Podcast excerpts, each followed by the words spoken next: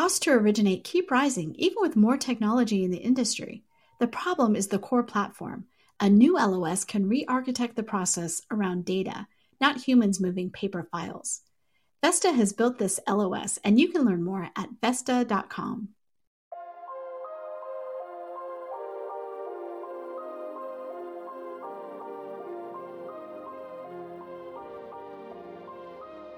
HousingWire Daily examines the most compelling mortgage, real estate, and fintech articles reported from the HousingWire newsroom.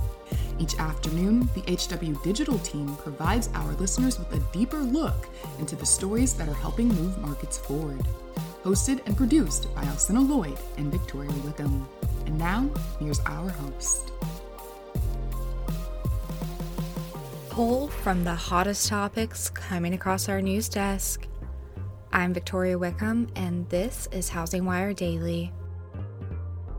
Today, H W plus Managing Editor Brena Nath sits down with HousingWire Editor-in-Chief Sarah Wheeler to discuss the most compelling articles reported from the HousingWire newsroom.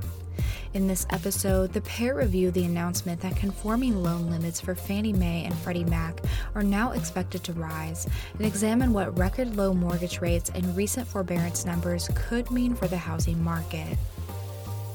But before we listen, here's a brief word on HousingWire's newest podcast.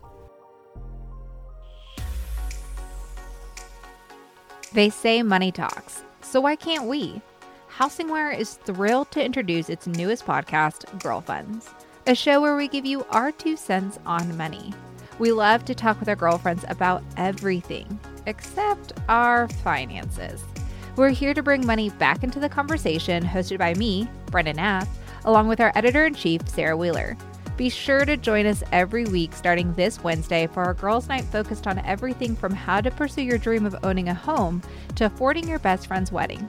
Each week, we'll have a special guest join us as we intertwine finance and friendship.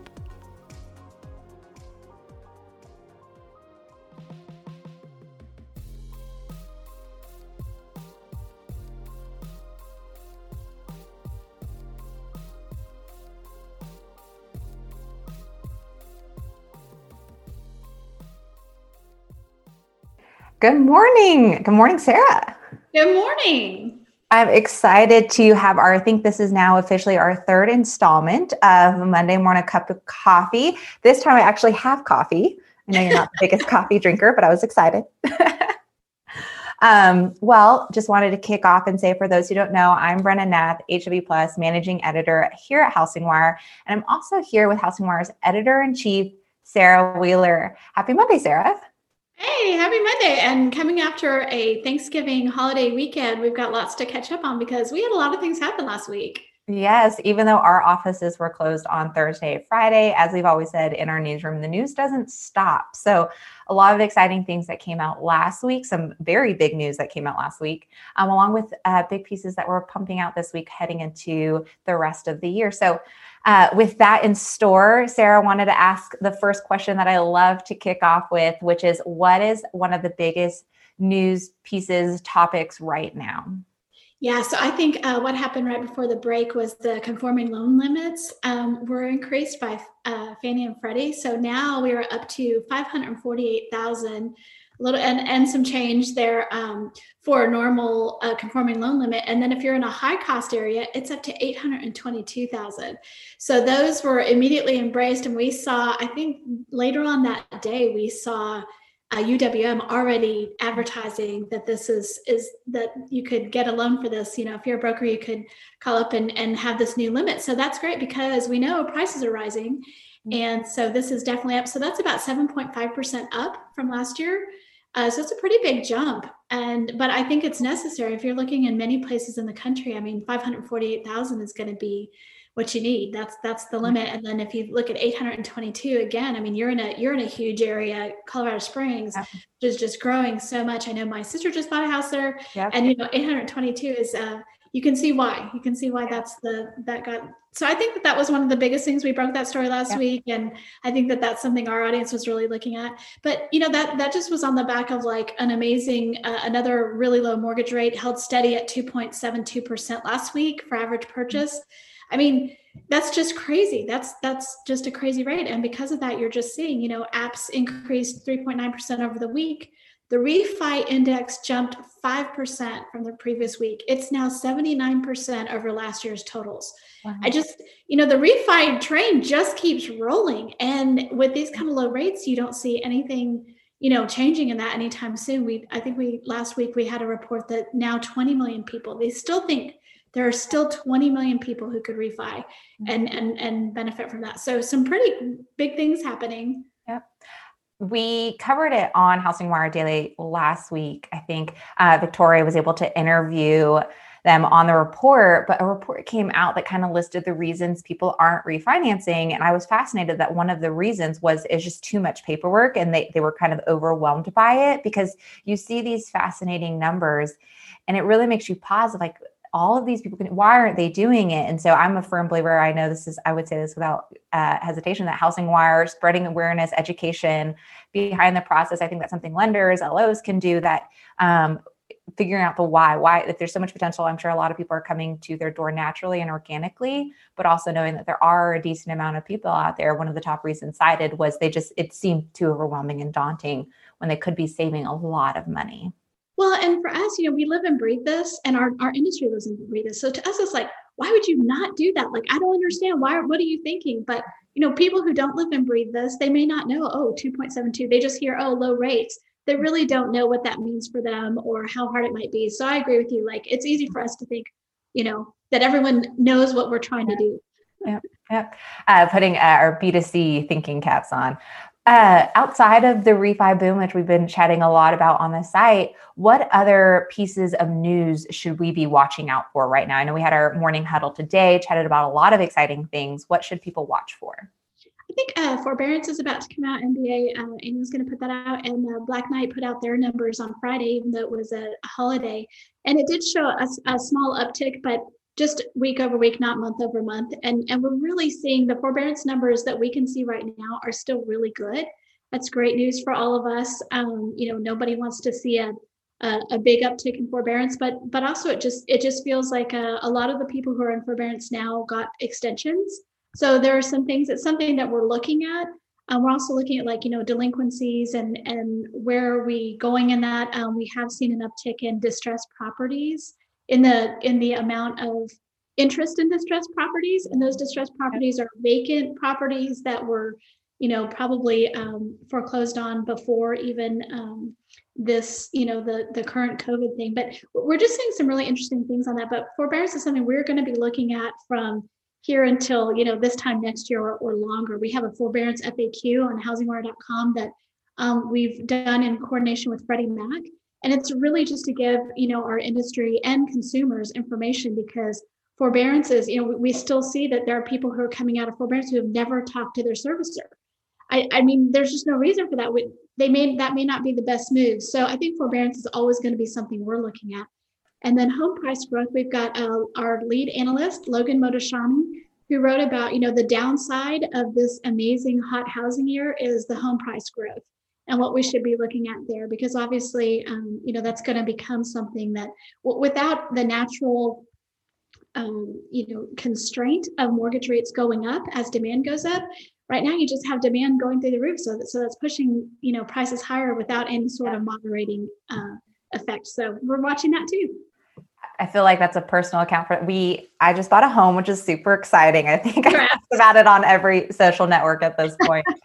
Um, but I know Julia Falcon, our real estate reporter, wrote an article about um, how the hottest housing market, I think it was Seattle, yes. um, and hearing just how crazy over, I think one of them was, he was said from ten thousand dollars to ninety thousand dollars over asking price. First, that made me pause. And then also, I mean, we're seeing that here in Colorado Springs. We're also a fast growing market. One house we put an offer on had eighteen offers on it. And our real estate agent, he was floored by that. Um, and then you look at her article on Seattle, and eighteen was a low number to have a bidding war on in that market. So when you talk about home price growth, I'm sure a lot of people are seeing that in their own peer group. And um, definitely the coverage on the site is reflecting a lot of that. So it's been uh, interesting to watch firsthand. I also think it's just interesting because as we're having shutdowns, one of the reasons we looked at Seattle is we wanted to say, you know, they they just went into a second lockdown pretty seriously. Yep. And so we're like, you know, what effect is that having? And what we found, at least from the people we talked to and, and the numbers, was that it was actually spurring more people to continuing that COVID, like, I need to get out of this small yep. space. So the lockdown actually was spurring more home sales, and it wow. became a hotter market as a result. So yep. I don't know if that's happening all over the country. That's why we look at yep. different local markets and, and try to figure out what's going on there. Yeah, I would definitely stay tuned. Julia's been doing such a great job interviewing local real estate agents, so I would stay tuned. We talk about mortgage a lot here. We're just as much talking about real estate coverage and the local sources and intel that she's getting. Um, this last question, I was going to selfishly answer a little bit myself because it's something I'm excited about, um, overseeing kind of the H W plus area of Housing Wire. And I always like to wrap our conversations which is, with something like, what is something that people should be watching that they aren't maybe paying attention to? And for those who don't know, Housing Wire magazine pumps out ten issues a year. We combine the October and the November issue, and then we combine the December and the January issue. And so some of the biggest S E O buzzwords that we've been talking right now is twenty twenty-one. There was so much uncertainty in twenty twenty, so people are looking to figure out how much certainty they can get going into the next year. And the issue launches tomorrow, or I guess tonight at midnight. Technically, if you guys want to stay up late and read it, I will be right with you. If you have your, your coffee, you can stay up. But that issue has this amazing feature that we've never done before, where every single person in our newsroom took a topic and um, gave a look back on twenty twenty and a look forward into twenty twenty-one. So I personally took over the fun topic of the secondary market. Um, and I think, Sarah, we, there was fintech, there was servicing, there was um, you know, the mortgage market, real estate. And so uh, I know you had the pleasure of reading every single section beforehand, so I'll let you kind of jump in on why that feature yeah. is so great. Yeah, I thought it was great. Um, we really, uh, each of our reporters and editors took a different, so I did, I did fintech. It's like, what, what should we expect for technology in twenty twenty-one? And really what we see is this is what our readers really want to know, is like what to expect. They're trying to, they're planning for next year.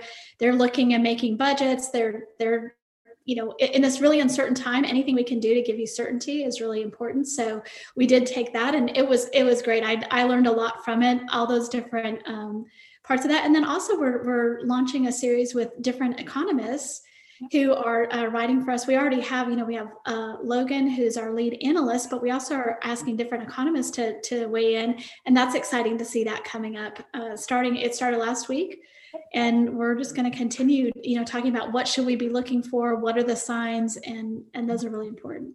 So much has been around um, each unique market. So we had Ralph McLaughlin. He made his post go live last week, and then we'll have a, for our, our H W plus members, we have a Slack channel where we can chat and kind of consider a direct line into the newsroom. And so he'll be having a chat Slack channel Q and A on Tuesday, and we'll be having that every Tuesday reoccurring with different comments. We have the M B A coming in. Um, Uh, we've reached out to quite a few others. They're, they're scheduled in the line, and we'll be sure to um, post about it here as well, so everyone can see that information. But a lot of great, just unique input on their forecast for the year.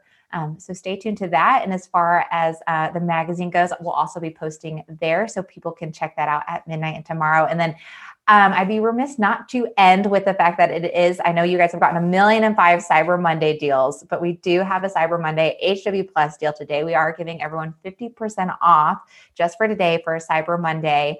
Um, so be sure, feel free to reach out to me. My email is b n a t h housing wire dot com if you need that code, but we'll also be sending out in all emails to sign up for H W plus. So you can read the Economist Housing series, you can read our magazine, stuff like that, which we give to our premium H W plus members.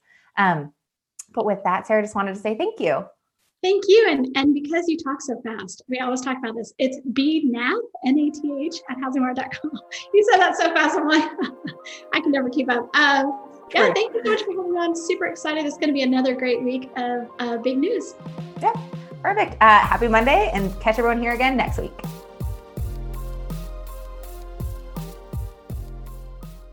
Now more than ever, the housing industry is looking to its leaders for answers.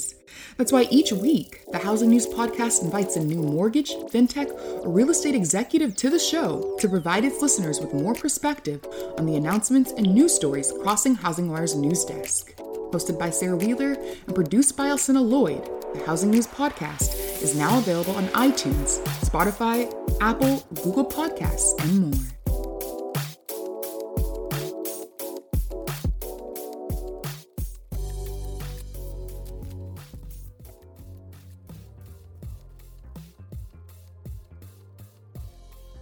Thanks for listening to Housing Wire Daily.